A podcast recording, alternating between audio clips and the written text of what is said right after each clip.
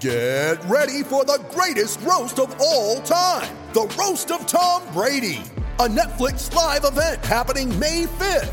Hosted by Kevin Hart, the seven time world champion gets his cleats held to the fire by famous friends and frenemies on an unforgettable night where everything is fair game.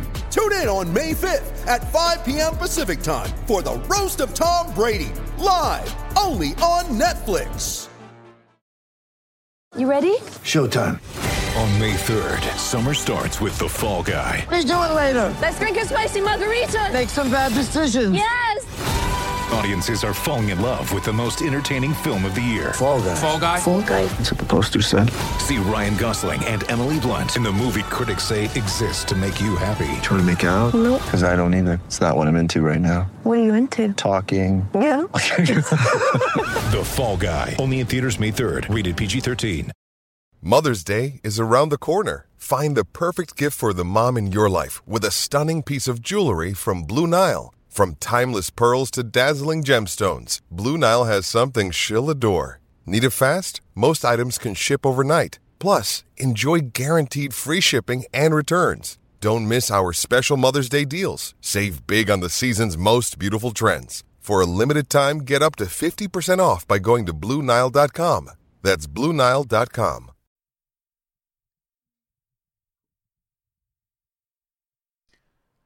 Hello and welcome to the Wisden Cricket Weekly podcast. Today's podcast is supported by pantsandsocks.com. As I'm sure you can guess, pantsandsocks.com sells men's underwear. It stocks all the leading designer brands, from Calvin Klein to Hugo Boss, from Ralph Lauren to Ted Baker.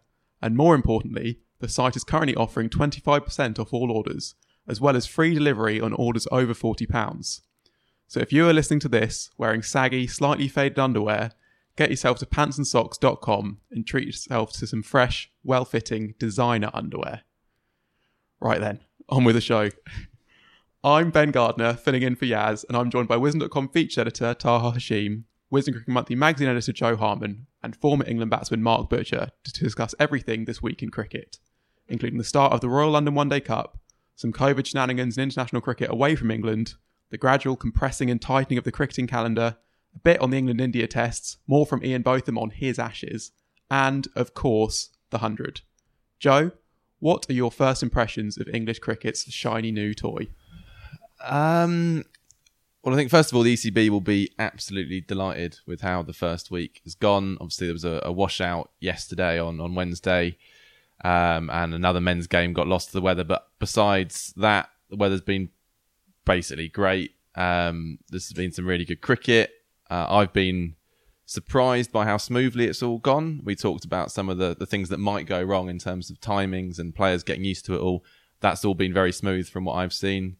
I was here for the opening night of the women's competition at, at the Oval and, and the same for the men's the following night. Uh, both were great events, very different events. The, the Wednesday night with the women's was a very different crowd to what you'd usually see at a T20. I think there were about seven or 8,000 in, uh, lots of families, lots of kids.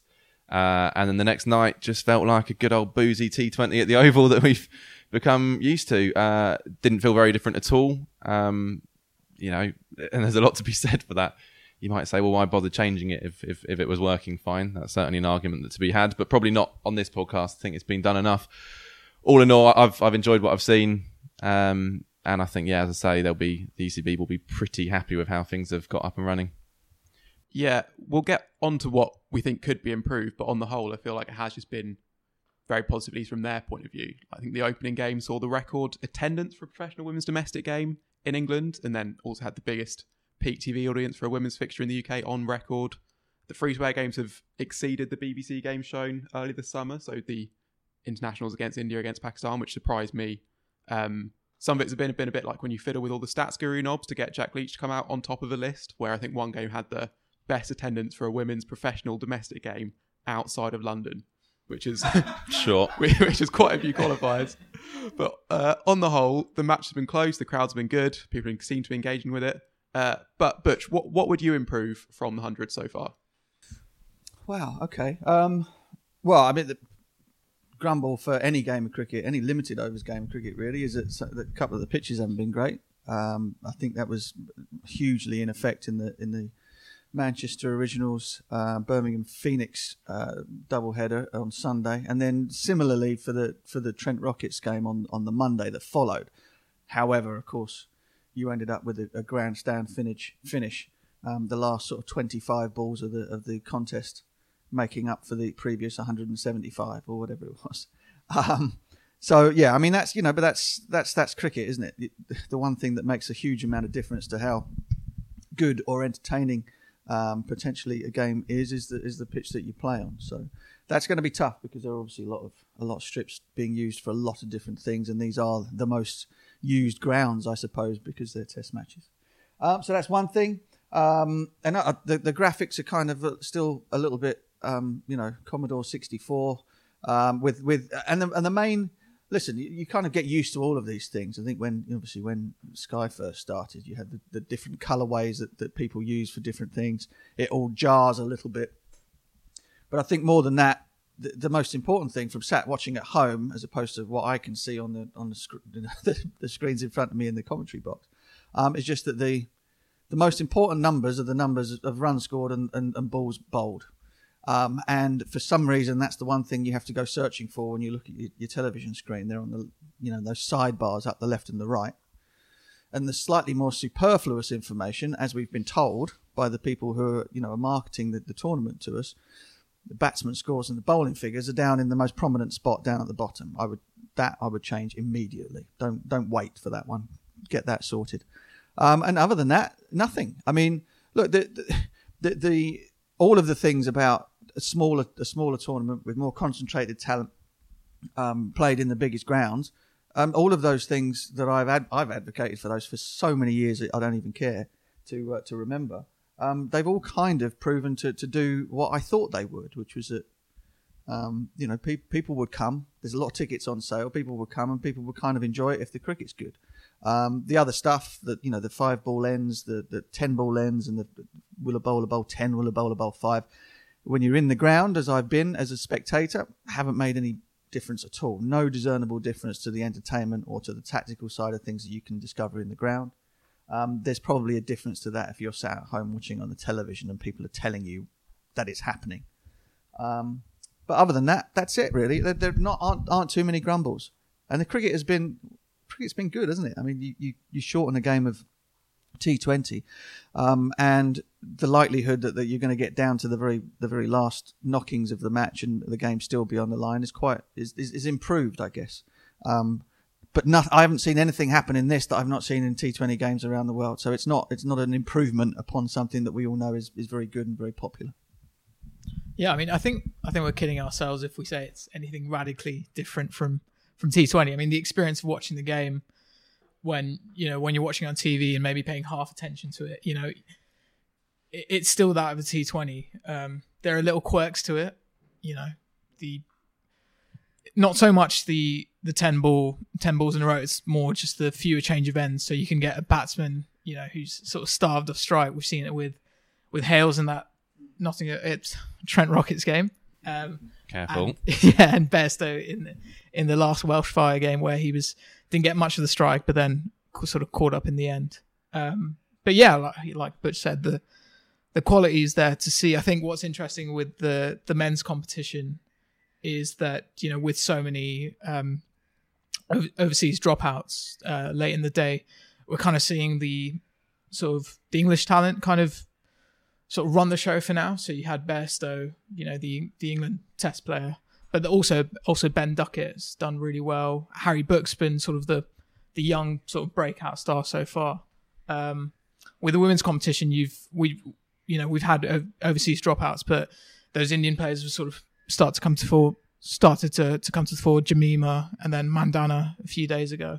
Um, so it's it's exciting in the sense that you know going forward when hopefully we do have you know the highest caliber overseas players come in that could that could even improve the quality, which is already there to see. It's been that's been and and it's been well documented by other people. That it, for the women's game, it's been huge, absolutely huge.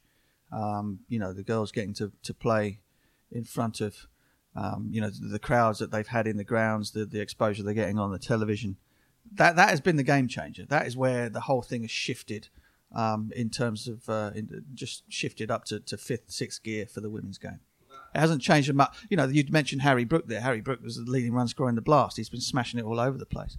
And one of the one of the one of the things, one of the problems with the blast always has been that a guy like that could do what he's done and nobody knows. You know, it doesn't happen on the television in the one game out of out of fifteen or whatever or fourteen that they get to play in front of the cameras, and so nobody knows that Harry Brook scored 470 runs and played like Joe Root on steroids. You know, so that's this is the this is why this is good because you get to every time he every time he plays, it's on television every time, and you kind of know he becomes a household name from playing in a tournament um, that is not with his county. Whereas, meanwhile, we've got Alice Capsey, 16 years old, hitting a rapid 50 for Oval Invincibles. People wouldn't really have heard of her unless they really follow women's cricket. People wouldn't have heard of her until she played for England. Now, people are hearing about her earlier. Also, the, the exposure she's getting will mean she plays for England sooner than she would have done. Uh, she's a really interesting case in herself. We when we did the best teenagers in the UK early last year, February last year, we featured her in that. She had only just turned 15, and we were actually a bit unsure whether to feature or not because a couple of the um, young guys were mentioned, their coaches said, "Can you not put them in because they're really talented, but we don't really think they can cope with extra pressure or expectation." Whereas uh, speaking to it's Richard Bedbrook at Surrey, isn't it? Yeah. Uh, speaking to him about Alice Capsey, he was just like, "She is, she is ready." Actually, I've got a, got a quote here which I was going to pick out because I thought it really summed up her innings the other day. Um, he said, Alex is a very exciting player. At 15 years old, she comes across as a senior pro, not only in her ability to strike the ball and her all round skills, but how she reads the game, how she reacts to situations and plots strategies. That sets her apart from anybody of her age. And we heard this from several other people when we said who are, who are the best young female cricketers to look out for. And and now she's arrived. She's arrived already, and she's only 16. And I think that's so exciting. And I think quite a lot of people who have slammed the hundred, and there are justifiable reasons to do so. I think have often glossed over what this will do for women's cricket, perhaps because they don't care that much, uh, perhaps just because that's not their focus. But it should not be underestimated. That is undeniably a huge plus to the hundred, whatever else you think about it.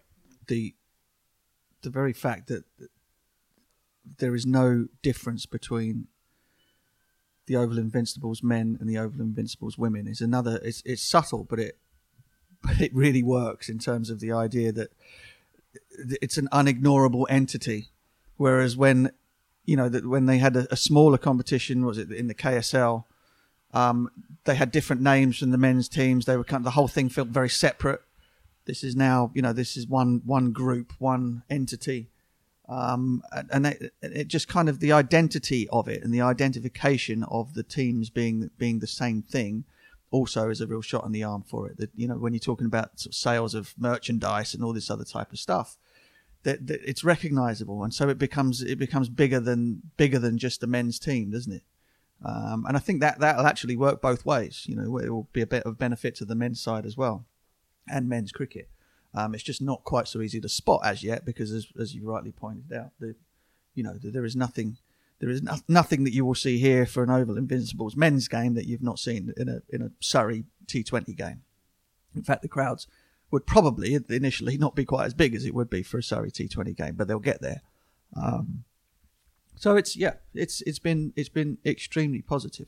Um, I thought Sangakkara was interesting about connecting the dots of the men's and women's team. He was suggesting, while saying it might not be possible during COVID times, that actually you should have team meetings where it's both men and women's, and you get not only a kind of ethos, but you're actually sharing tactical learnings from the game as well, which could benefit each other. Which I can't really think that that's happened before in in cricket. The England men's and women's teams never been connected in that way whatsoever. Obviously, it hasn't happened in the IPL because the women's IPL hasn't arrived still. I, I reckon that that's. I mean, it's, it's interesting. I am not sure. I, it'd be difficult to see how relevant that would be. Isn't that just too different? The, well, I, well, the, the, the example I would give you is is that when when when the women played, let's say uh, the the game at Trent Bridge, right, the Rockets um, versus the Superchargers when the women played and Jemimah Rodrigues made 60 and played beautifully, you know, wonderfully well, it, you couldn't really tell what the surface was like when the girls played because there was a little bit of carry and there was a bit of pace, so they were able to hit the ball, find the boundary, hit hit sixes, which they weren't able to do at Manchester. You could tell that one was a was a poor pitch when the girls played. However, the difference in, in the way that the pitch played when the when the men got the chance to, to to wrap their fingers around the ball and really sort of put some spin and revs and cut and bowl with a little bit of extra pace, all of a sudden you went, oh, hang on a second, this surface is not is not too good, and so the the difference in the difference in the way the game is played because of the, the speed and because of the strength sometimes means that you're you're watching two different games on the on a same on the same surface. I'm not saying that there aren't any there's nothing to be learned from one or the other, but I just I just wonder how much you know how relevant it might be. Um, you know, the the, I mean, the interesting thing again that was poor on at Old Trafford on Sunday was that the girls played on a boundary that the boys would have struggled to hit sixes on um, on the same surface. And as it turned out, they actually moved the boundary back for the men's game. And I thought, wow, that's it's it went from went from over average big for the girls' game to huge for the men's game. And there was only one six hit in the entire in the entire contest over the men's and women's game. So that's another another little grumble, but they're only small one. We, have had one question actually about the, the women's competition from Sports Enthusiast, who says she will she'll miss Yaz, her favourite podcast host, and I think I think we'd all echo that. Uh, um, uh, she has an observation ask, and asks why are all women's matches played first in the hundred? Should there not be a few where they get to play the later game? Uh, I guess especially on on on weekends when you can, uh, you know, it doesn't matter so much which is after working hours and that sort of thing. And I guess also, do, do you think is double headers the way forward, or will we see sort of a, a bit of mixing and matching, maybe getting to some some grounds around the place and that sort yeah, of thing. Yeah, I don't know because I think you know the initial idea was that the, the girls would have played at, at, at, the other grounds, wouldn't they? So you know, grounds like Chelmsford and, and Derby would have got the chance um, to have hosted games, and I'm sure I'm sure they're they're not all that happy about having to having to miss out on it in in its entirety. Um, I don't know. I mean, it's it's interesting, isn't it? It might be something that you look at after the first season or the first couple of seasons are gone, and and perhaps you find that the uh, that the support in terms of people buying tickets um, would stand up to, to the girls' game being a standalone one. Um, and, and I don't see any reason why that might not happen at some point. But maybe you know maybe the first season, maybe the first two seasons, you might go. We'll keep it as it is with the double headers. We'll, we'll, we'll, make sure that the visibility is absolutely at its at its peak, at its maximum, before we say, okay, well, you, you guys go off and do your own thing. Um, and I think that I think the women's game and, and the girls who have played in, in it have all sort of said, you know, we are playing in front of these big, big crowds, and partly that's because of the, there's a men game, men's game coming up afterwards. It's not entirely because of that, and so they're quite happy at the minute to be. It's not an undercard, don't call it that, but they're, they're quite happy to, in the positioning that they're in because they're already finding that they're they're, they're more visible than they were um, when they played games on their own anyway. I think there was a feeling that double headers were a kind of a thing of the past that women's cricket was strong enough to kind of stand on its own two feet. But I do think the hundred is a bit different. I think there is something quite neat about a, a package of a day being the same men and women's team. If you support the club, the, the whole thing, then you can come and watch both your teams on the same day at the same place. Uh, I do think the idea of switching the men and women's at a weekend uh, is quite is quite smart. Actually, I think that would be a way to do it. Where I think fans of men's cricket would arrive early and would be more likely to stick around than turning up early for a game they're less fussed about, and then you might grab them that way. I think that's quite a smart smart suggestion actually.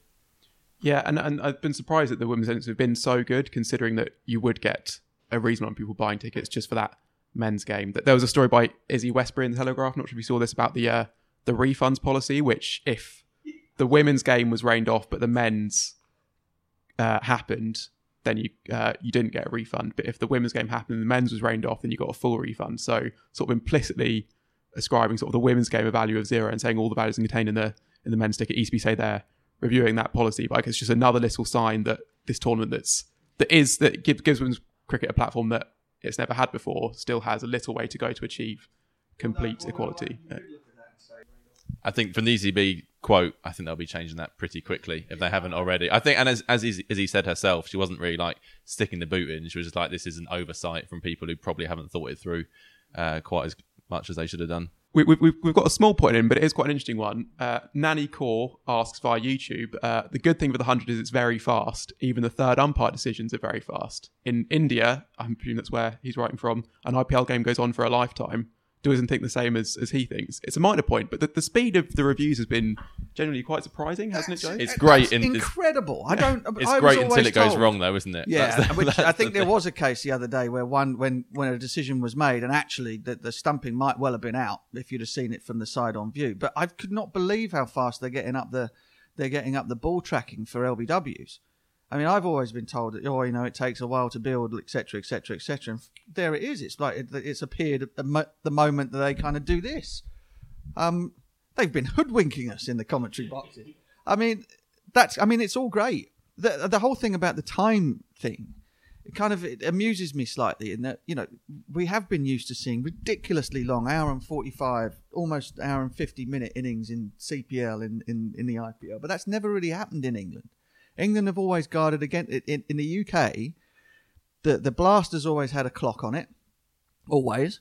And now the now the, the penalty is the same as it is in the hundred, isn't it? Where you where fielders have to come inside the circle if you haven't done by a certain amount of time. But the, England has always guarded against the, the games lasting forever, and so we've always been on top of that where where other people have not. But the, the, this this thing about the game moving faster, it, it is terrific. I, lo- I love it. I love the fact that there are there are very few, um, you know, sort of standing around breaks and nothing nothing is happening.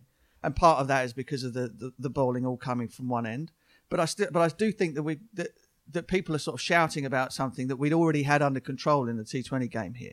You don't ever see. I mean, I've worked on enough of them. You don't. You don't ever see games going beyond sort of an hour 20, 25. and none of these have come in at sixty-five minutes yet. Not one. Well, Kevin Pietersen's been banging that drum a lot, hasn't he? But I'm not sure how much blast cricket Pietersen has watched No, over the last and few most- years. and He's most- talking about the IPL, really, most, isn't and he? most of the people, most of the guys who were working for the ECB when when we've spoken to them about all this didn't really know that in the UK we didn't we haven't had this problem. You know, they're talking about overseas tournaments too, um, but that's not that hasn't been an issue, um, and it's not a reason to sort of beat beat up on the on the blast because the blast does not have an an extra time problem as far as I can see. And just anecdotally on the on the first week, I've certainly had uh, most of my friends are kind of casual cricket fans rather than cricket obsessives, uh, and they like coming onto a T20 if they get a free ticket and a few pints.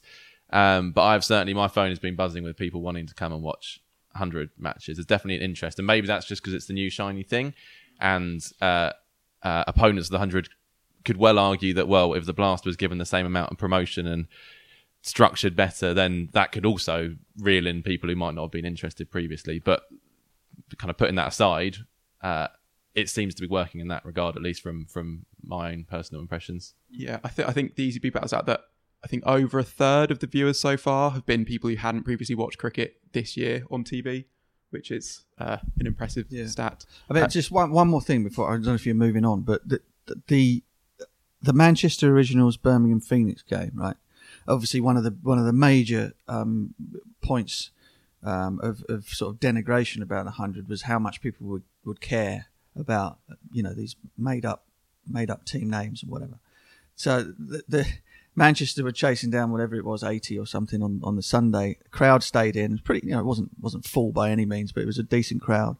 And Manchester are winning the game. There's, there's no tension. There's no there's no drama whatsoever. Winning run gets hit, and the place erupted. And I'm kind of standing there waiting to talk to the to the two captains at the end of the game and do the man of the match thing. And I, I was stunned by the reaction to a game which was kind of like the most foregone conclusion you've ever seen. And I kind of thought to myself, wow, I mean, they're, bothered. You know, they really are bothered that Manchester have beaten Birmingham here from nowhere. Um, and that kind of that that stuck with me. Um, you know, ever since ever since Sunday that that even in a game where there was no, you know, there's nothing like the finish at, at, at Trent Bridge the night after, that people were literally on their feet and yelling and, and screaming for for the originals winning that winning that game. Sp- speaking of yelling and screaming, we should talk about sort of like the debate around 100 a little bit, which has just sort of gone to a, another level this week. Uh, Ian Sykes, we all know, asked via Twitter, I think to me, uh, are you nervous? And I am a bit more so than usual with this one, uh, less so now when it, we're now into it, because it does feel like a particularly tense time for the game. There's been abuse and vitriol from both sides, heated discussion of the connotations of the word haters, counties pulling down anti 100 banners put up by the supporters, and anti 100 tweets put up by themselves. And I'm slightly worried that if I say the wrong thing or seem too excited, I end up compared to a, a dictator of some sort. Uh, Mark Butcher, did you graduate, as one writer put it, uh, from the Kim Jong Un School of Journalism.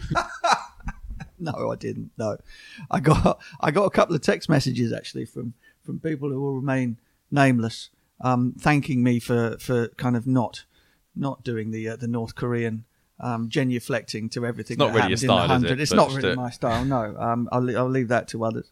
Um, you know, you have to. The, the whole thing is, is you you can see what's happening in front of your eyes, and when it's good, you say it's good, and when it's not, you, you say it's not. I don't think that there's a there's a problem with that. Not everybody sees it that way, and I, I can one one thing I can tell people is that there is no directive from, you know, from the from the, the ivory towers as to what we can and can't say. In terms of our opinions about the hundred, and that's always been the case working for working for Sky. So um, you know, I've not seen any of the, the BBC coverage on what's been going on there. Um, but but you know it is what it is. You know, and all of this stuff, all of the, the sort of the enthusiasm and the the, the original um, or sort of the early thoughts about this is always tempered in the back of my mind by you know there, there are Royal London matches being played. Um, the counties are out there trying to trying to do their thing, trying to survive. They've probably watched the, the county chairman uh, been watching what's happened at this last week, and they're probably just thinking to themselves, "Oh my God, we're we're dead." You know, this could kill us off. Um, anybody anybody with half a brain, um, seeing the way that it's gone the last couple of years, um, seeing the way that the two the two competitions have been wrongly, in my view, pitched against one another rather than rather than than uh, invented, not invented, but rather than being sort of fashioned to help one another, could see that if the hundred goes big, then there's a real problem for the county game. Um, and I don't. I have. No, there's nothing that's happened in this last week that has that has tempered that view for me. There's there's there's big trouble coming. Um, how we get around it, I don't know. I mean, the, the I, my ideas on how I would have how I would have pitched the whole thing, or how I would have made the whole thing, the whole the two things work together more and better. Um, no one asked my opinion on it, so so that's the end. Um, and we are where we are at the moment. The interesting thing is going to going to be what happens year two, year three, and whether or not um, the two the two things can coexist. I cannot see how you how you can play four different formats in the course of one of our very very short summer. I mean, we're in summer now, aren't we? We've been in summer for the where are we? July, pretty much for the, for the last three four weeks. Summer starts starts in July. We get a bit more of it in August, and then it's done. Um, and to play to try and play four formats with the amount of players that we have. and Surrey are out there at the moment with their Royal London squad, are sort of out there having a, having a net at the minute. Um, is is not viable. It just isn't. Um, and so something has to give, and they either have to find a way of making the two things complement each other, or one of them is going to find find find themselves in, in serious trouble. Um, and it's generally the one that, that is not generating the revenue and generating the clicks and the eyeballs. And at the minute, that's that's the county game, right? Yeah. Uh, Taha, we had a question from from Nakul Panda who asks, uh, "Why is everyone so keen to assume that everyone has a everyone who has a different opinion of the hundred to them is serving some hidden agenda or being paid off?" Is that is that something that you've sort of sensed that there's sort of like a, a lot of bad faith going on in these arguments and people sort of assuming the worst of the other side and that sort of thing? I try and stay away from it. Yeah, I just turn. do it remarkably well as well. Yeah, yeah. I just, I just don't. I don't want to be a part of it. I mean, I saw, sort of Somerset post yesterday about why the BBC hadn't, you know, posted about their Royal London game, and you know that that seemed a bit strange, and I just, I don't want to. I, st- I don't want to be part of it, and but basically, scrap this. I, I don't know what to say because it's just it's been going on for three years. I'm kind of sick of it. We can see the hundred is you know a quality cricket competition, and you'd think that that might when the cricket actually started, you think that might unite people and say, oh look, this is a great game. You know, whatever form the game takes, you you can still enjoy it. But you know, it's it's always gotten worse in the last week.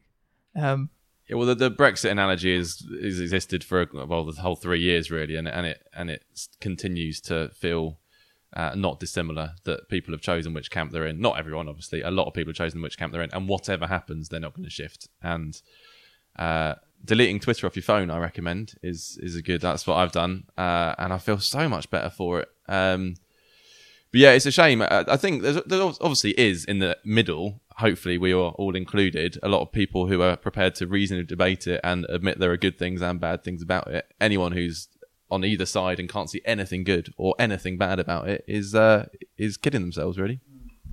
you know what? That you make a, uh, while sitting on the fence, and and I'll help you with those splinters where you're done. Um, the the point you make that cricket is a really good game is kind of the, the most pertinent one for me. The the game has a the game has a massive image problem with itself, particularly in this country, whereby we're always hand wringing and we're always finding ways to talk about how it's dying, how it's not this, how it isn't as glamorous as football, how all of these other things. And if there's nothing else has been proven by by the last week of the hundred, is that cricket's a bloody good game. You strip away all the nonsense, bat, ball, fielding is a bloody good game, um, and it's a lot of fun, and there's a hell of a lot of skill involved in it, and it can and it and it causes passion to occur from the people who are watching it, and even in people who don't really understand what they're watching, they can understand and they can they can feel it. Um, cricket's a, it's an incredible sport, and and we and I cannot understand why um, it takes uh, why it takes something like the hundred for people to be able to stand up there and say so. If people had been more willing to say how great the blast had been over the, or, you know, how great 2020 is, how how incredible our 18 team county championship can be, how all of these other things could be, maybe this wouldn't be necessary. But the the slagging off that goes on about everything to do with cricket in this country, and then people eventually go, "Oh, hang on a sec, that was quite good." It's because it's cricket, nothing else. Cricket's a good game. End of sermon. Right, let's let's get a little bit deeper into cricket itself. Obviously, we, we've touched on it so far, but Taha, your moment of the week. Um, it's from the hundred. um, it's uh, Alex Hales' knock for for Trent Rockets um, the other night against I've forgotten who it was against Northern, Northern Superchargers. Yeah, um, I've never seen him. Yeah, I've never seen him struggle so much at the start of the innings. I'm sort of conditioned to watching him get to 20 off about 12 balls and then sort of just keep blasting from there.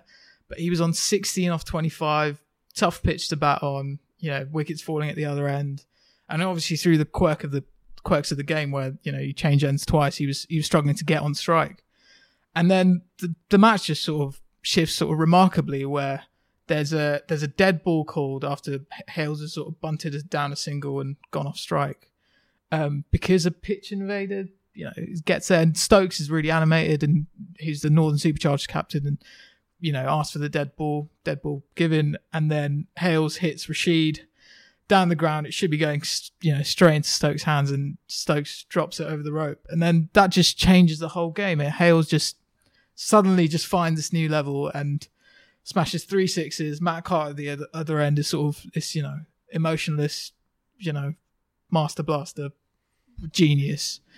Um, and Northern Supercharged win it with Hales, hit, you know, hitting a six that goes into I don't know the river or wherever it is.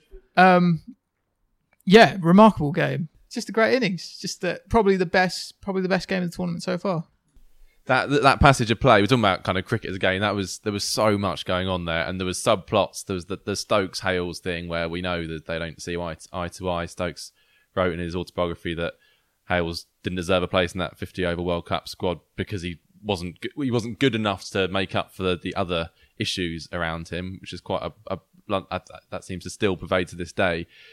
They obviously don't see eye to eye. There was all that going on as well. But even if you didn't know that there was just enough drama to to kind of absolutely uh, reel you in, and uh, yeah, it was, it was, a as you as you said, it was it was played on a rubbish pitch. Really, didn't really get going until the last little phase, uh, and then we had absolute can't take your eyes off it for for the last half hour or so. My, my moment of the week was also from a rubbish pitch. Maybe there's a, there's something in them. It was uh, the Matt Parkinson ball, uh, the one that, that when he did what he does these days and sort of drifted one miles outside leg stump, it pitches, spins back, hits off stump. He seems to do it quite a lot, considering that's the kind of thing that normally gets called a ball of the century contender. You seem to you should should, should happen less frequently than, than four times in in like one summer before ball August. of the week But, for uh, him, isn't it? yeah. Yeah. yeah, I mean, it would. You know, the, the the quality of batting at the other end on that particular one wasn't great. I think as I I seem to be on commentary for all of these things, which is is either great or terrible, depending on your opinion of my commentary. But it was a yeah, it was another stunning ball. Um, yeah, it was it was great. I mean, that you're absolutely right. The drift he's getting at the moment is just is phenomenal. He's putting so many revs on the ball, um, and you know he's he's making an almost unanswerable case for himself to be a part of England's squad. You know, you never know; they might have to play three frontline spinners in in the UAE for the T20 World Cup. So he's, he, I reckon he's got a ticket in his pocket at the moment. Matt Parkinson. Yeah, and Sh- Shane Warne said this week that uh, he should be penciled in for England's lineup for the first test at the Gabba as well in the Ashes. Which, yeah, uh, maybe not. but maybe yeah, not. well, well, we, we can discuss Matt Parkinson another time. That's, uh, that's fine. I'm sure. I'm sure we Well, will. Have you have you seen the way that we pick teams for, for Test matches? Yeah. Uh, what, so what else happened? We had pod favorite Chris Benjamin uh, on his t- on his hundred debut. Pod favourite. Hang on, I'm still claiming him as Okay. as, as my favourite. Joe's favorite player, Chris Benjamin. right, maybe not that far. Uh, so not not not long on from his T20 debut and his List A debut, then came in for his hundred debut, blasted 24 or 15, including. What do, do, do you want to describe the shot, Taha? You're, you're good at these sort of uh, lyrical sort of- descriptions of things. Some sort of reverse scoop, was it? Yeah. And uh, what we we'd not heard of him a few days before, and he um he played a fifty over game before the the, the day yeah, before, which which no, no other player in the hundred did. He was the only and, one to play and scored a scored another half century. Yeah. yeah. So professional cricket's pretty easy, isn't it? Yeah. Right, yeah. Um, probably the innings of the tournament came from Jemimah Rodrigues, you'd say. Uh, Northern Superchargers were 7 for 3 and 19 for 4, chasing 131. She's opened the batting and she pr- proceeds to. I, I was going to say blast, but she didn't blast it. It was 17 fours and just 1 6 and a 43 ball 92. So You can't a- you can't say blast anymore. yeah, that, that's true. Yeah, she 100ed it. That. She hundreded it. Yeah. She's uh, she's a serious player. I mean, she sat on the bench for the only time I saw her do anything was she she translated for Deepti Sharma in one of the, the back end one of the T Twenty games in the in the England India series. Um, but she's a lovely, lovely player. I mean, Harmanpreet Kaur and herself are two really technically beautiful um, batters to watch. Um, and um, yeah, what she's got 150 runs in in 80 balls in the tournament so far. She ain't bad. Yeah, and we, we had a piece on her on the site recently because she she was for about sort of five minutes India's golden girl, sort of between Mandhana emerging and then Shafali Verma emerging, but she had kind of had been falling slowly down the pecking order. Was only played a, a fringe part on that tour of England, and so it's it's great that she's now sort of storming back into into the runs. I guess. Um, Jonny Bairstow has been in amazing form. He hit 39 ball 72 in the first game and a 36 ball 56 uh, in. So those are both in Welsh Fire's opening two wins. We had a question from Adam who said, given that the argument for Buttler opening in T20 eyes is you want your best player to face the most balls, should Bairstow now open the batting in the T20 World Cup? Joe. How many openers are we planning on having?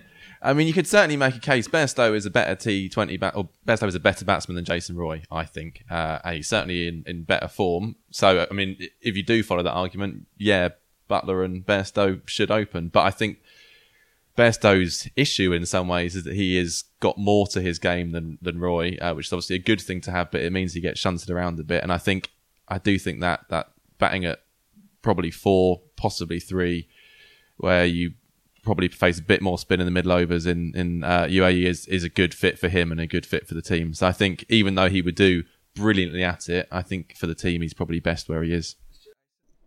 We'll finish our 100 section with a, uh, a lovely five star review from Dylan Jones, age uh, nine, who's been uh, playing the Wisden Cricket Weekly.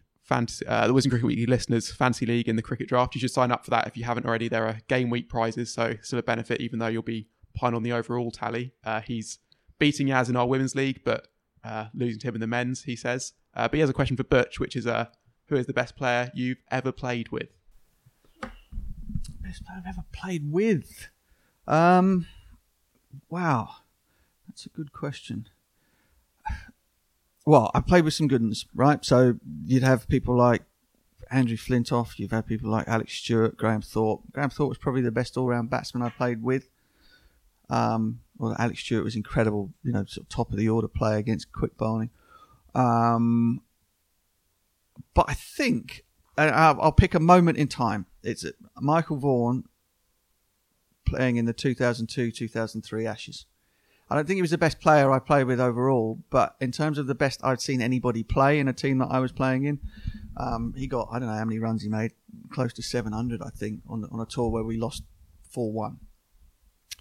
Um, and he away from home played batted better than I think I've seen anybody play, and that includes Lara and Tendulkar and all these other people that I played against. It was um, it was an astonishing uh, performance in a losing cause against a, a great Australian team. So Hope that answers your question. There you go. Joe, your moment of the week. Uh, my moment of the week is is uh, looking ahead to some proper cricket in whites, red ball, that that stuff. You remember it? Um, I spoke to Ollie Pope last week uh, as part of our big preview for the England India Test series, and then in Wisden Cricket Monthly uh, out in a couple of weeks. Um, he is currently sidelined at the moment. He's got a thigh injury. He's been this is his third kind of serious injury in the space of three seasons. He's been really unlucky. Two dislocated shoulders and, and then this thigh injury, which he said was wear and tear from playing five games in seven days for Surrey, which obviously is, is a pretty tough schedule. Yeah. Um, and, you know, it's an interesting point in his career. It's, it's 18 months since he played that knock at Port Elizabeth and we all celebrated the arrival of the, the next great English batting hope. And he's averaged about 23 since. He hasn't got a half century and 15 knocks. And suddenly what looked so simple to him at the start is now looking quite tough. I mean, he's got a few starts along the way since then. It's not like he hasn't got any runs at all, but this is feeling like a big, a big part in his career. I mean, I, I personally think he's too good for him. He's too talented not to come good. I just think that will happen. It's just a case of when and England really desperately need him to in this five test series, and obviously the Ashes ahead of that as well. Um, he's a really nice lad to speak to, Ollie. He's, I mean, he, as I say, he's not going through the greatest run of form. He could have easily said he didn't want to talk to me, but he, he was, he's up for a chat. Um, quite honest about the, the struggles and the difficulties of, of Test cricket and kind of finding his feet after that early rush. And uh, I thought I'd better ask him about his off stump guard, seeing as we had Butch on the show, and this has been something we've we've talked about. And as I say, he's a very nice lad, very very cheerful, very friendly. This was the one time he got a little bit spiky, I would say, in in response. So I, I said, I asked him about the off stump guard. I asked him essentially why why he does it. Um, he said that was a decision I made after my first shoulder injury in April 2019, which at the time was apparently the best thing I've done for my batting and then you get out twice LBW, and suddenly it's the worst thing you can do. So it's funny how it works out. We try and keep it in our four walls. We know the best way to adapt to these conditions that we're playing in. And of course, there are little snippets every now and again we can take from these guys who have amazing experience and they obviously really analyze us as players. Uh, so they sometimes probably think, have things they can tell us we can learn from. But when the ball is swinging and nipping around, then you've almost got to try and cover one side of your bat. He goes on to then say that the, the big five batsmen that, that we all kind of talk about regularly. And he says they all probably take an off stump guard. I don't know if that is actually necessarily the, the case. I, mean, I think they all have done. Yeah, and it varies a bit as well from like pitch to pitch and bowling sure. style to bowling style. But his his point is, if those guys are doing it all the time or some of the time, then there's, then there's something in it. And he obviously that Port Elizabeth century, he was batting with the same guard um, at, at that point. So it worked then. His point is he's going to stick with it. The And he's, interesting, he's, the interesting thing about that is, is that if the ball is not moving, then you're less likely to miss it on the inside, right? My my my issue with it is is why would you do it when the ball is swinging around? And and basically, if he's saying that the ball is swinging and nipping around, and that's what the way you do it, well, that, had the ball never swung or nipped around before until this year in the county championship? That's nonsense, isn't it? I mean, that's just the the whole thing about he he played that pitch at um, where did he make the hundred? Port Elizabeth. Okay, ball didn't move off the straight. There was no swing, no seam. Um, where does somebody like Steve Smith play? Australia, no swing, no seam. What he's saying and what and, and the reasons for him doing it don't tally up. If the ball is moving a lot, you kind of can't you can't offer the bat the, the, the bowler the stumps and it's proven by the fact that no one's scoring any runs. It's, you know, if people were scoring millions of runs and they're talking about it moving around and batting an off stump was the was the way forward, then people would be scoring runs, but they're not. That's why I don't understand. I, I get it. I get it when he's talking about playing on, on you know kookaburra ball, flat pitch, standing off stump because you're not going to get done on the end. You're not going to miss it. It's not moving. It's going straight and it's bouncing. Here, where it's hooping around all over the place. when he explained it to me before, which I think was 2019, so it was just after he'd come back from his first serious injury, um, and he scored loads of runs for Surrey at the end of that season before going to New Zealand and South Africa. He said he thought the main way he was getting out was playing at balls on a kind of fifth stump line that he shouldn't be, and he thought by standing on a stump he would then have a clear idea of those balls to leave. So uh, that was his explanation of where it came from in the first place, and that he backs himself to hit anything that's coming onto his pads through the leg sides. Um, I guess his point was be he's just he's not in great nick, so that or he hasn't been able to get the runs to make to prove that works, but he still thinks it does. And mean, and you know, it's going to be a good test this summer against some very good seamers uh, in the Indian side. And uh, just to add on Pope as well, he, he said he's he reckons he's 50-50 for the first test because of that thigh injury. Uh, I'm sure he'll play some part this summer. And I just think on Pope, I've of all England's batsmen who have struggled a bit lately, I'm most desperate for him to succeed just because I think the bar is so high there. And I think if he if he comes good, that just changes the whole dynamic of that of that batting unit.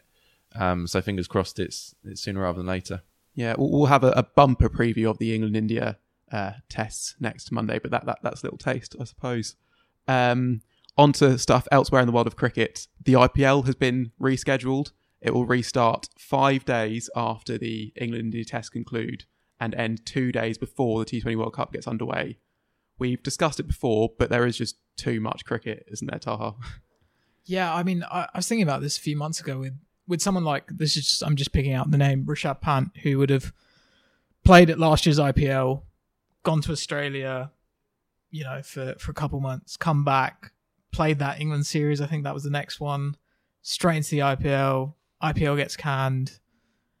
You know, World Test Championship final, England again, and it's just keep. It's just it's remarkable. I mean, I can't speak for those players, but from what we've heard from you know England players about the strain of you know the the biosecure bubble. I mean, it's remarkable just how long these guys have been going for like the last year. It's standards have started to drop as well. I mean, I think that's that's been noticeable that in the, the internet, particularly for the teams that were on the road, they've you know just not been able to get anything, any sort of thing going. The first, I don't, I don't know if we said this last week, but during the first lockdown, the, the, the standard was unbelievably high, higher than I thought it could possibly be, playing in front of no crowds and with the with the restrictions that all the teams were under. But I reckon in the last since since the turn of the new year, obviously England's tour January, or whatever, um, February, that all visiting teams in particular have really struggled to put any sort of any sort of performances together whilst they've been on the road. And that the thing that worries me about the way that this is all condensed is not that we un, we know why. All right, we know why it's had to happen because of cancellations of tournaments and stuff. My worry is is that it happens, it kind of goes off okay, and then the administrators go, well, you know, we know it was extenuating circumstances then, but we've managed to we've managed to do it, and it was all fine. So what's the problem? We'll just this is what we'll do forever. You know, that's what bothers me. Not what's coming, but what might come afterward. Yeah, but I mean, the thing with India is that they've still performed really well.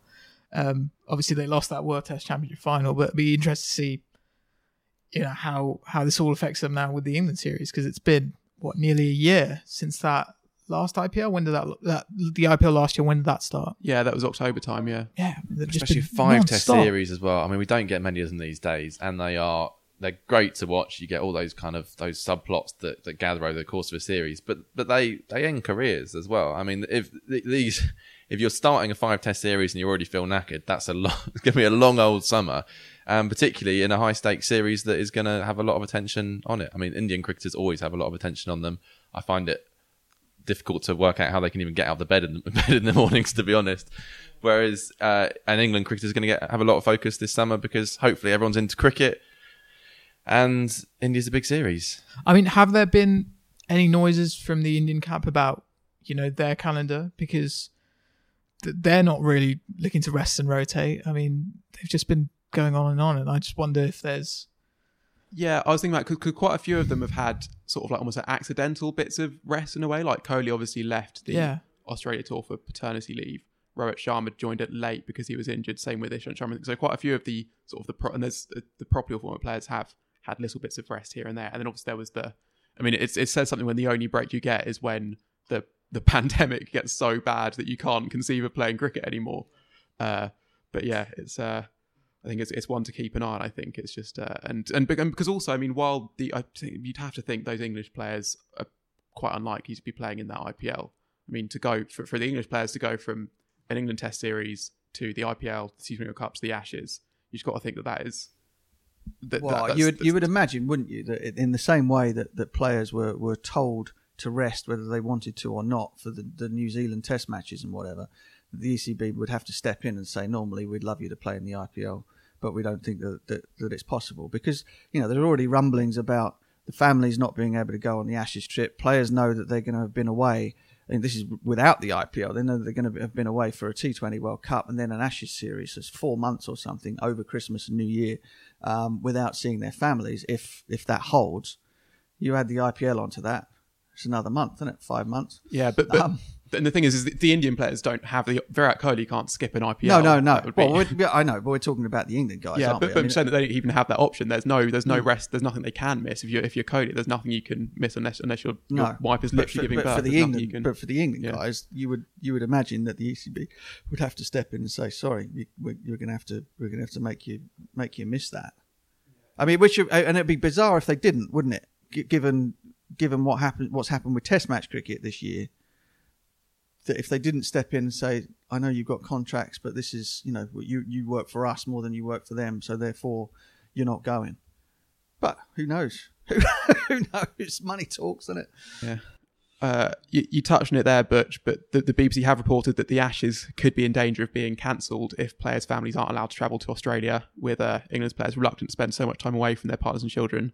We should say this is uh, very sort of nascent as a talking point. It's not, you know, it's not on the on the verge of of, of happening or anything. And Malcolm Conn, who's uh, now writes for the Sydney Morning Herald, but as former communications manager of Cricket Australia, wrote that Cricket Australia have actually yet to be formally approached about the matter. So there's still hopes that some sort of a resolution can be reached. But Butch, can, can you try and explain what the stress of being sort of away from everyone you know for that long and, and inside a bubble as well in, in in the context of an Ashes series? Well, that would be like yeah, I don't. Well, I mean, the bubble thing, I don't know. I've, I've experienced it as a as a commentator and stuff, and it's you know it's not a massive amount of fun.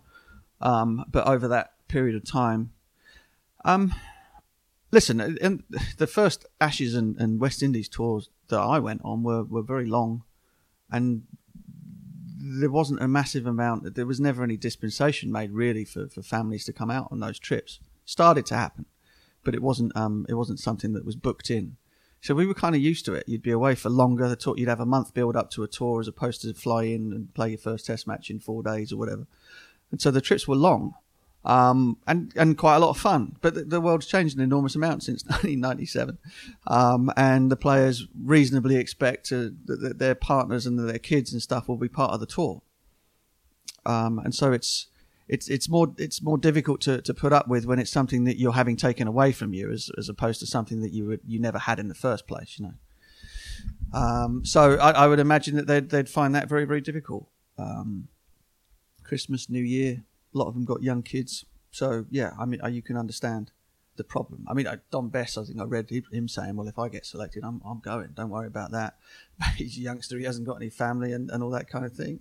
And maybe some of the ones with families might be thinking in their heads, "Yeah, I don't mind that at all," but but, publicly are going to say different. I don't know.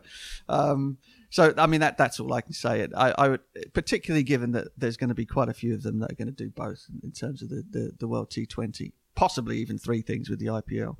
Um, that they would certainly welcome having uh, having a chance to, to catch up with their with their wives and kids and stuff over over the Christmas period or however long it might be. So it will be a sticking point. and the players have a lot more power the, the- now than they ever did back in, in the old days too. They can kind of you know if if, if it becomes a an issue, they can all get together and, and, and go to the PCA and say, well, this, these we- we're not touring under these circumstances, and that'll be the end of it. And Australia wouldn't be able to complain, given that they basically you know any whiff of trouble and they don't get on the plane, do they? So, so it'd be one of those things. We'll just have to postpone another Ashes series and then bunch up the uh, bunch up the fixtures for another year or another three years. Well, that is the other thing is, is nothing is getting cancelled. Everything is getting postponed. And I mean, with with you know the World Test Championship and the ODI Super League, there's no there's only so much scope for cancelling things without sort of like messing up all these like carefully put into place things. So it does. It's hard to see like at what point this ends because it does just feel like you're just pushing the kicking the can down the road. I guess uh, there, there have been a on sort of on the subject, been a couple of COVID incidents this week. Uh, Australia, West Indies ODI was postponed after the toss, but before play had started, after a member of support staff in the West Indies camp tested positive for COVID 19. Uh, the game then started, I think, two days later, and Australia were actually then allowed to switch out a member of their original 11 despite having named it the toss, which is uh, sort of interesting if you're into that sort of thing. Uh, anyway, Australia As won- you are. Yeah, exactly. Australia won that series 2 1 with Mitchell Starc in dominant form with the ball, but Aaron Finch is an injury doubt for the T20 World Cup, requiring knee surgery. And lots of the India team have had to self isolate after Krunal Pandya tested positive for COVID 19 during their T20I series against Sri Lanka. There was, an, again, a game postponed there. Uh, and for the second T20I, they picked four debutants and had Bhuvneshwar Kumar batting at number six, which feels quite high. And there was even some speculation that, that Rahul Dravid, uh, the coach for the tour, might have to make a, a return to action. Uh, they lost that game in the last over. Uh, finally, the Royal London One Day Cup. Butch, your moment of the week, please. My moment of the week. Um, Ryan Patel made a 130 of 70 balls in a, in a match that was reduced to to 30 overs a side, I think, between Surrey and um, uh, and Nottinghamshire at Guildford, which anybody who's not been, tiny, very picturesque little ground out in leafy Surrey. Um, at, but the moment of the week was ball had been deposited into uh, Woodbridge Road, um, and there's a very very high fence sort of separating the cricket ground from the from a very busy um, main uh, A road. Um, and some old fellow was walking past, and he sort of had had first attempt at trying to throw the ball over the fence, didn't get it anywhere near it, bounced back, rolled underneath the car, rolled onto the onto the high onto the main road. He then risked life and limb to go and get the ball back um, from the main road. Tried to throw it over again. It dribbled under a car again, and then he just he just walked off and left it there, which was which I thought was sensational. You've got the all singing, all dancing hundred. And then you've got the sort of you know, return to, to village life of the uh, of the Royal London Cup. And then- How were you able to, to witness this was this? this was Mark Church on Mark Church's Twitter. Right. Um. Uh, so if you yeah if you go I think he's at back and across you'll be able to find the little video clip of of This the- poor bloke. of this poor bloke with no arm trying to throw the ball over a very high fence. It, it- is very high because I mean I guess the intention is to stop sixes from Yes. going over it, and then Yeah. so when one does, you've got to be a, a pretty good fielder to get it to get, it back, over. in play again. Uh, I, I've been really enjoying it. Gr- granted, obviously the hundred has, has taken precedence how much you, how close you're able to follow these things, but I mean I think the fact that it's being played at these outgrounds it does make it sort of it, the, the the difference is more stark, and it means that actually you can enjoy both in, in two sort of different ways. Uh, yeah, it's been it's been one of the, the complaints about about the county game over the years that there is not as much festival cricket, or you know the out, the outgrounds don't get to see. And some of these places are magnificent; they were brilliant places to play. Um, you know, I mean, Yorkshire have always played at Scarborough and places like that, but the Guildford Festival, Surrey was always brilliant. There'd be games at Basingstoke and Hampshire, and um, the Cheltenham Festival for Gloucester, all that, all these types of things. Um, and you know, it felt like, I mean, I remember playing at I remember playing at some weird places against Durham, you know, Sedgefield and places like that. And it kind of it was it was an opportunity anyway to to sort of bring the bring the game to the county. I mean, Surrey is not Surrey County Cricket Club. The Oval is not in Surrey, um, and and you know, I think that the players always used to welcome those weeks. Um, and the fans did uh, really appreciated them too. So I suppose there's one of the bonuses of the Royal London being played at places like that. Yeah, uh, just some of the highlights from from the uh, the opening few few rounds of fixtures. Durham made 400 against Kent, which was uh, good for them. Uh, Somerset have been on a one team mission to keep county cricket relevant. James Hildreth made a 100 on one leg, suffering from severe cramp. They put on their Twitter feed, and then they beat Glamorgan by one run. Glamorgan needed six win off the last ball of the game, smash it straight down the ground. It was a one bounce four, so basically as close as you can get.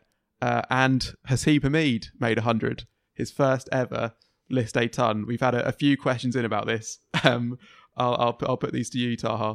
Uh, I'm totally with you all on the love affair Hameed, but does anyone else have a niggling worry that it's too soon and concerned about him going to a downward spiral if it doesn't work out, or am I just paranoid? Uh, and then Neil Vrani asks, is anyone concerned what will happen if he cuts his hair? No, the the paranoia is is real. I, I, you know, that's that's we all feel that. You know, you know, we're we're talking about him, and I think I think we all try to calm ourselves at the start of the season. But you know, if he keeps making runs, then we do have to talk about him. Um, and yeah, it's it's kind of frightening because of what's happened in the past, where you have a season where you average nine after you've played for England. Um, and yeah, the, the hair, the hair's obviously worked a lot. That's that's that's It's not going anywhere. it's not. Been, it's not been about moving to Notts. It's about growing the hair. So he's got to just keep it going. It looked great. I like it. You know. Then the thing, you know what? Everybody would love to kind of like make their test match. I know it's not his debut, but you know, play test cricket in the in the, the, the nicest and cushiest of circumstances until they've got themselves embedded in the side. The reality is, it's tough. Um, and if you get picked, you got to you got to take your chance. Um, so I'm I wouldn't be worried about him. I'd, I'd just be you know fingers crossed he makes a good a good fist of it. Doesn't cut the hair. Um, but look, you know, some people make their debut test match debuts against Bangladesh. Some people make them in an Ashes series. Uh, but it's all- it's all good. It's I mean, all just- good. You got it. That's that's what being a professional sportsman is all about. I mean, just imagine he takes the helmet off, the hair comes out. Don't, you know, Taha, so- don't, don't. Right. and finally, Lord Ian Botham is arguably one of the greatest cricketers that England has ever produced, with the 1981 Ashes dubbed Botham's Ashes undoubtedly his crown and glory. The anniversary of the Headingley Test was last week, and you can go back to a previous show to listen to him talk to Phil Walker about that. But what is less known is Ian's lifelong passion for wine and the art of creating it. 40 years an international cricketer and commentator took Botham to wineries and vineyards around the world. In the development of his own range of wines, he worked passionately with renowned winemakers to create bespoke blends his exacting standards. Only when a wine is good enough to go on the, his own table does Ian allow his name to go on the label. For more information, visit www.bothamwines.com. Over the course of the summer, we are working in partnership with Botham Wines to celebrate the 40th anniversary of the Ashes, of Botham's Ashes, and he discusses the aftermath of Headingley, his astonishing feats that series, and its impact on English cricket with Phil. we were we were on the crest of a wave then, and I, I don't think we were a bit like a tsunami. I don't think anything was going to stop us uh, from that point on. Um, the boys were itching out there, get out there. Everything, the, whole deck of cards would be. You know, we had all the aces now. Okay. Um, the Aussies were probably feeling in control for the first and second tests, uh, but um, that uh, wasn't to be. Do you remember the days after Headingley? Was were Very press blue- men at the door, the phone running off the hook, all of that? Uh, to be honest with you, uh, Andy, who said he'd drive me down, Andy Withers, a great friend of mine, and looked after me for a few years driving. And uh, Andy, uh, we just got in the car, end of the game, had to go down to uh, Taunton to play the next day in the quarter final of the Benson Hedges, Right. or whatever it was in those days, Benson Hedges, Gillette, whatever. And uh, Did you get any? Do you remember? we won. We we crushed. Um, was it Warwickshire. Who did we crush? We absolutely pounded them anyway at Mm-hmm. uh, at Taunton. Uh, I think we bowled them out for seventy odd or something. Uh, Something ridiculous like that. I can't remember the details, but Yeah. um, yeah. So we didn't really get didn't really celebrate it until after the Somerset victory on the Wednesday. I see. Uh, well, we didn't get down there. By the time you leave the ground, you've done the press, you pack your bags, you've you know had a celebration in the dressing room, a couple of drinks. Um, a couple of the Aussie boys came in and uh, had a drink, and um, when it, when the dust settled, uh, and then you get in the car and go. And we had to drive from Leeds to Taunton. So that was my party. Sounds crazy. And actually, I slept most of the journey because I, I think physically it was just.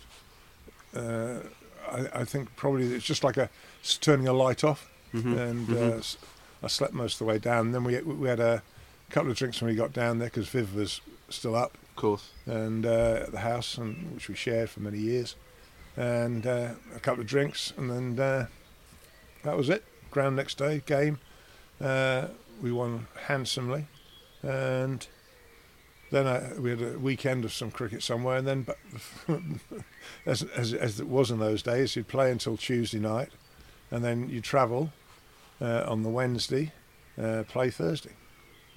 Talking of which, fourth test, Edgbaston, and uncanny echoes really of what happened at Headingley towards the back end of the game. They were chasing 130 at Headingley and 150 at Edgbaston. Um, one of the few test matches without a half century made by any any player. I think Breers' 48 may have been the highest. Um, was it was it a rough track? Was it turning square? I think, uh, uh, yeah, it, it, it turned a little bit, but that was more towards the end of the game. Yeah. I, I, I still think that whenever you play at uh, Edgbaston in those days, the bull ring, uh, we certainly got a lot of wickets, I think, because of the way they intimidated the opposition, the noise. And I remember running into bowl there in that spell. And as I started the run, it was quiet. And then as I started to run in, it just escalated, the volume of noise. And you could see the Aussies, it, it, it did get to them. And uh, but it was funny because Breer said to me, "I think you should have a bowl." And the over, that end of that over, he said, "You have a bowl at Embers." Then I said, "No." I said, "I think you should give him another over." I said because you got left-hander in, we want him out, AB, because he would be capable of hanging around. And the very next over, Gat took a good catch at short leg and uh, got him. And then I nodded to Breers then, and so Embers got a wicket and there was out the attack, and I came in, and that was the first time I really got the, the balls in those days to reverse. Right. It was just reversing it. You so holding it here to swing that way, uh, and like an outswing conventional, and it was just going woomph the last minute. And uh, so I scratched my head and I thought, what's going on here? Looked at the ball, thinking, what's happened? Uh, but it was a very dry surface. Yeah. Very, very dry. And that's what, exactly what it did. And we, so we stopped, um, we we didn't uh, shine it, didn't put any moisture into the ball. Um, and it, it reversed. It reversed. Right. I'm, I'm thinking. I think it might have been Ray Bright. You you get in with an inducker in the pads. You certainly clean bowl Martin Kent as well with a in swinger. I didn't know that it was reverse. Right, this is interesting. Well, we don't know what it was No, so this is what I'm going to ask Yeah, you. yeah. Was it almost kind of an accidental? Well, we'd seen it being done. that this uh, is how it played. in the subcontinent. We'd seen it because there again, you know, those pitches they're so dry over there, but we didn't twig it.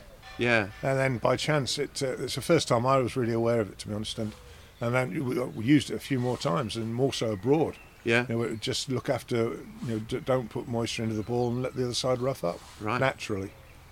And uh, In inverted commas, or uh, na- no, I'm just saying naturally. I'm not sure it was always done naturally, but um, certainly from our point of view, that was the first time that, as a team, we'd really seen it happen. Mm-hmm. Been plenty of stories about it, but never really witnessed it.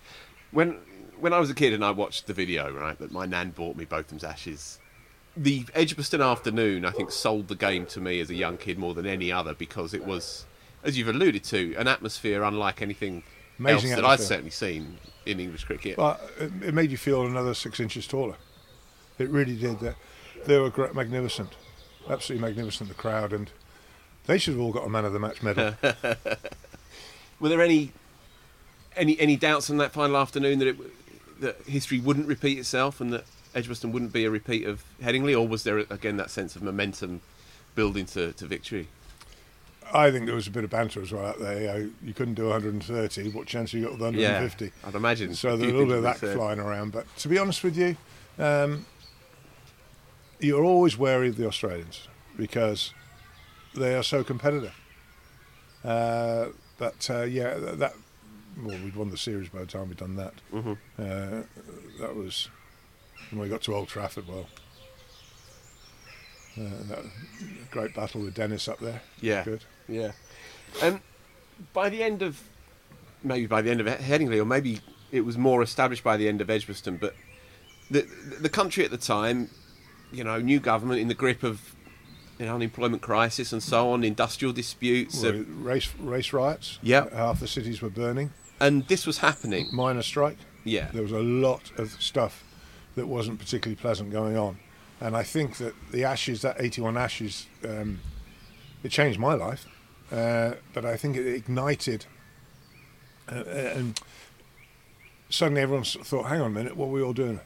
And Okay. then suddenly cricket became like I suppose like a peace ambassador in some ways, and everything settled down and got into it. So it was a weird time. Yeah. Um, roadblocks, checking cars, uh, all sorts of things going on.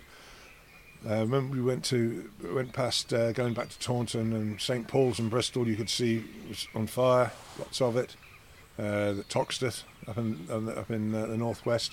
So yeah, it it, um, it changed a lot of people's lives, and uh, uh, I, I think um, certainly my life changed. I think Bob's changed. Uh, I think a lot of players that were in that series suddenly, um, well, they deserve everything they got because it was magnificent. Yeah. Uh, and I think that's the great thing. Sport brings peoples together. Together. I was stood on a stage in Monaco with Mr. Mandela, uh, who I was lucky enough to spend some quality time with, and uh, the most remarkable man that I've ever, in the presence I've ever been in. And uh, he made that great statement. Well, sport will break down barriers that no politician will ever achieve. And that was the sense then around that summer of '81 that it was providing something of real substance. I think so, yeah. I think there was. And there's a lot of other sportsmen from different sports all started coming along to it and wanted to be part of it and get the atmosphere and the buzz. So, yeah, It, it, it was. It was special. The fifth test, Old Trafford, runs against the previous two in as much as you bowl them out on the first day quite cheaply, 130 odd, I think, and then are in the box seat for that game, for the, majority of the game, for the rest of that game. Your innings, they say, they say a lot. They they say that your innings was the purest, most complete Test match innings that you played. Where do you stand on that? Yeah, it's right up there. I think there and Brisbane, 86 7 or whatever it was. Uh, I think those are the two best knocks I played. Um, I had a great man at the other end, and he, he's the unforgotten hero, and that was Chris Tavaré. Everybody thinks Chris, you know, Noodles does this. He's actually one of the best one day players I played with. Um, he's, he is capable of hitting the ball, and, and he, he's very good at. Um, he was one of the first guys that back to outside the leg stump to give himself a chance to go over the offside, and I think he watched Barry Richards do that a bit. And but Chris was um, out there with me, and I forget how many we put on, but it was it was a good total, mm. and I loved it out there with him. We we, we had the old ball, and I said, Look, let's just play, and then when we get the new ball on this surface, I'll, I'm going to have a go, and Right. So you, this might answer my question. You were five off thirty odd, thirty-two deliveries, I think. So starting quite circumspectly, and then the switch was flicked. And that was that the new ball then? The- new ball. Okay. After that, you ended up with 118 in 102 balls, something like that, an 86 ball 100, I believe, which is, was the second quickest English 100 at the time.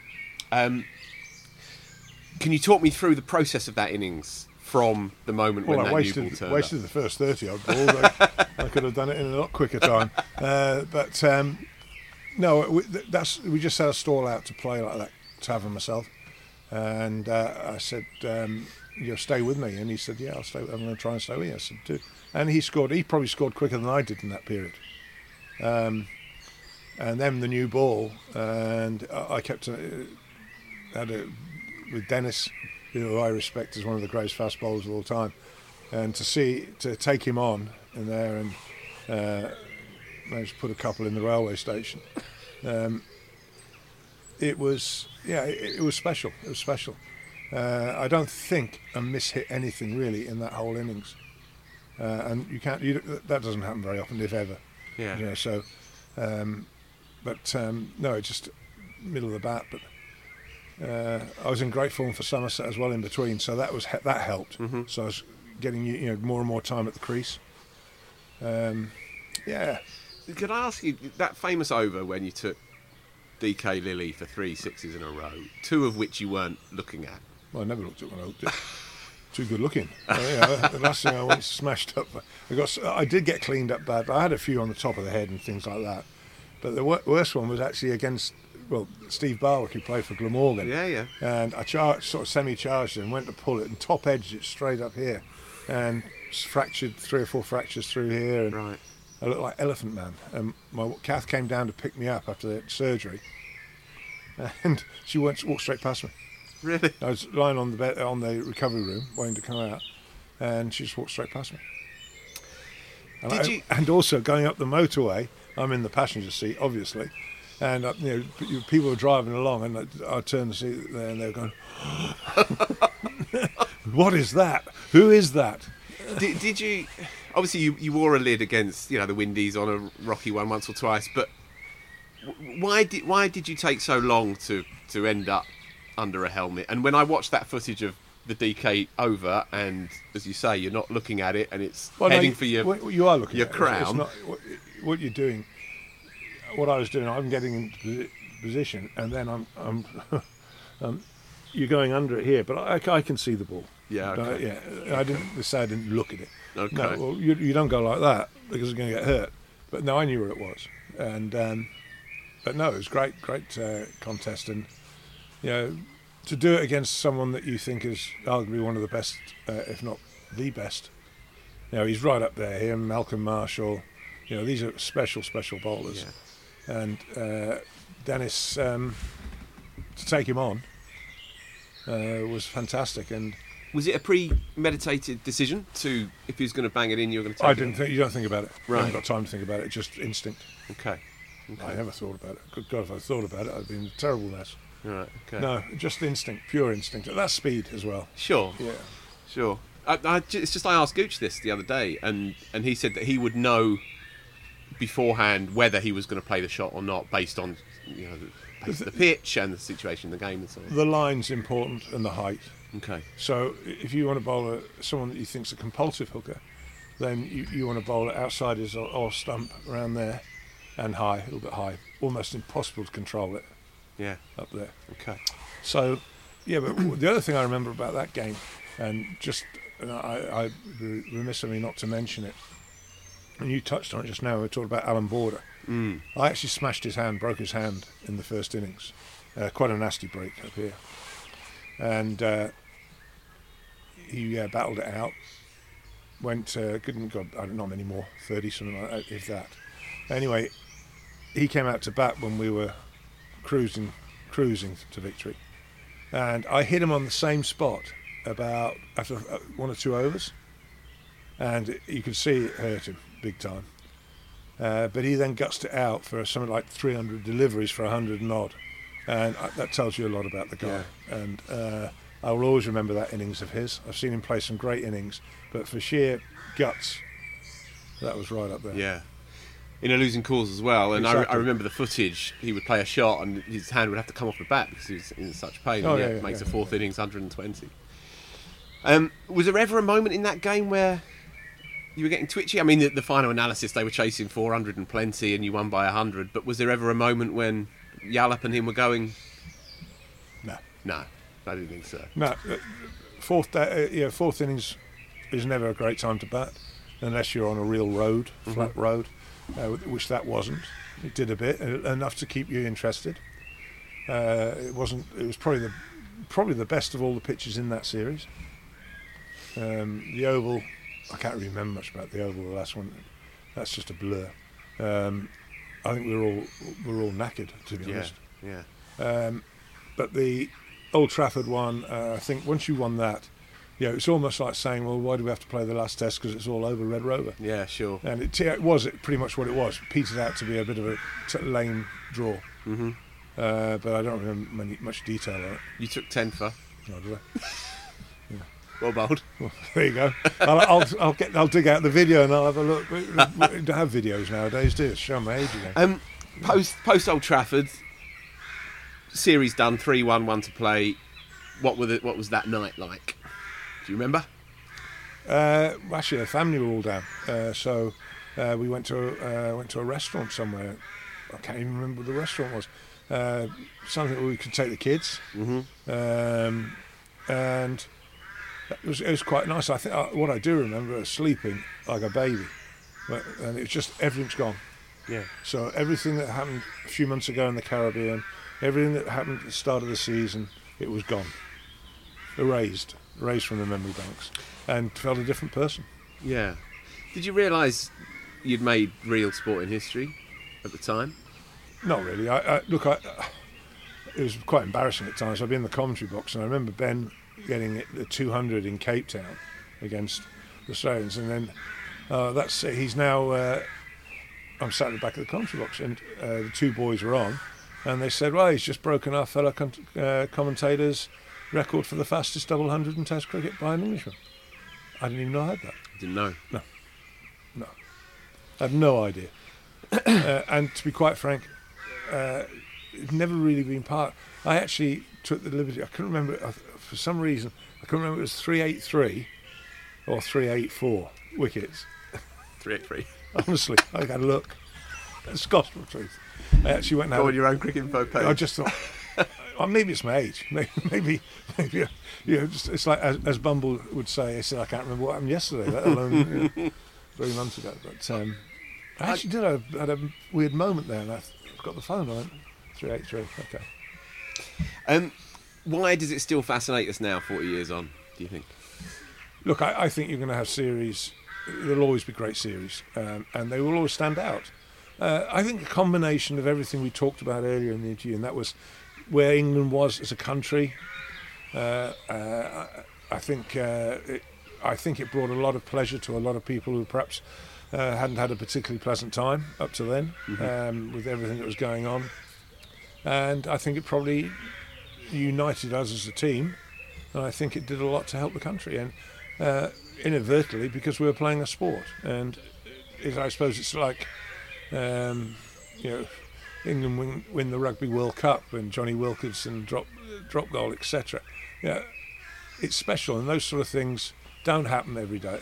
Yeah. Um, there's been a couple of good Test series, uh, particularly against usually between England and Australia. Mm. It was Brearley's last test, the Oval Test. It was the last time he played for England, last time he captained England. Do you remember how he, he left the scene? Very quietly. Yeah, I can imagine. Yeah, very quietly. And um, we, we all saw each other back at the hotel, but I think Breers just slipped away. Classy Yeah, as yeah, ever. yeah. A little bit like John Wayne, isn't it? the end of a good old movie, just going over the, riding into the sunset. Yeah. I can see that. Okay, um, to the here and now then, really. Right, confession time, Sir Ian. I, I'm no wine expert. I know what I like, but but I'm no no aficionado by any means. Talk me through how this came about and what it means to you now. Uh, I've during the Test series when uh, when I first went to Australia and when I went, first went with Bob and uh, Paul Allott uh, when Paul was there and Bumble to a degree, uh, not always Bumble, depended what else he had. Um, you know, he loves his beer, likes to go and explore beer houses. More his style, isn't Yeah, yeah, yeah, with his flat cap. Yeah. In 45 degrees in Perth. Yeah, it's got a very good combination. But come the rest day, uh, which you had in those days, on a Saturday we'd have made arrangements and we'd be going to a distillery, uh, sorry, distillery, a winery. It did go to the odd distillery as well, but you'd go to um, a winery and got, got to know uh, Geoff Merrill very well, who was in Adelaide. Um, Merrill Wines, and became very good friends. Uh, we were called the Three Musketeers, Willis, Botham, and Merrill. So I've been practicing with the wine for about 40 odd years. So, and uh, learning more and more about it.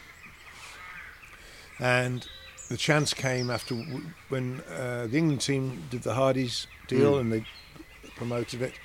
Uh, myself and a guy called Paul Schaffner was um, who was then brought in to control uh, to to make it work Hardy's, and he, they appointed me as their, his ambassador or ambassador to work with him, and that went on for three years, and uh, really enjoyed it. Uh, but at the end of the three years, Paul said, "Look, I think it might be time for us to move on." He said, "Do you want to start making your own wine?" I said, "Well, how do you mean?" And he said, "Well, we'll source the wine. We can then you sit down with the head winemaker and you blend it accordingly." I said, "I'd love to do that," and that's nearly four years ago now. And uh, I've got to say, uh, it's given me a new lease of life. Right. You know, we're in I think 16 countries around the world now, um, and I'm really proud of the wine. Every wine that we've made, we wanted to make it affordable and uh, I think we've done that with the quality of wine that we've made. Uh, all right, we don't make the margin that some people would on other wines, but that's not what it's all about. You know, it's about. I actually just enjoy seeing people when I walk in somewhere and someone's enjoying a bottle of our wine. It's great. Or I see someone buying it in the shelves and online. Yeah, so um, it's a new lease of life for me, and I thoroughly enjoy it. It's, as I was saying, it usually means I'm down down under Australia and New Zealand because I've got the Pinot uh, coming from Maude uh, Winery, which is in Wanaka, in central Otago, and then I've got uh, a few wines in Australia, and we've also got uh, yeah um, brought that down, but uh, Argentinian wines, and we're going to do some. We've got two English wines from Balfour, uh, which is uh, down in Kent. Uh, we do a sparkling rosé and a still rosé, English wines, and um, the portfolio is going on. We've got some uh, Sauvignon Blanc coming in, which we blended about three months ago, and that's coming in from South Africa, uh, and that's probably bobbing its way over now. Uh, so it's been exciting, really exciting, and you're learning all the time. What's your Uh, favourite? Oh, Does it change from day to day? um, yeah, the mood swings. I'm a bit of an all-rounder when it comes to wine. You know, when it's nice and sunny, uh, uh, the Chardonnay or the Pinot Grigio, rosé is always a good summer drink. Um, the Sauvignon Blanc, which I made. I wait, I'll be interested to see what people think of it because a lot of people, that's not a Sa- Sauvignon Blanc. Said it is, it is, and it honestly is. So we'll see what how that goes down. Um, but the whites and then the top end of the wines, and we've got a Pinot coming out a, at a level higher again, uh, coming out uh, very shortly. Right. Thanks, Taha. Thanks, Jo. Thanks, Butch. And uh, if, if you did enjoy listening, please uh, maybe leave us a, a nice comment on YouTube. That's the, the best way to get your questions uh, your questions answered, or a nice five star review on the podcast app. And cheers for listening.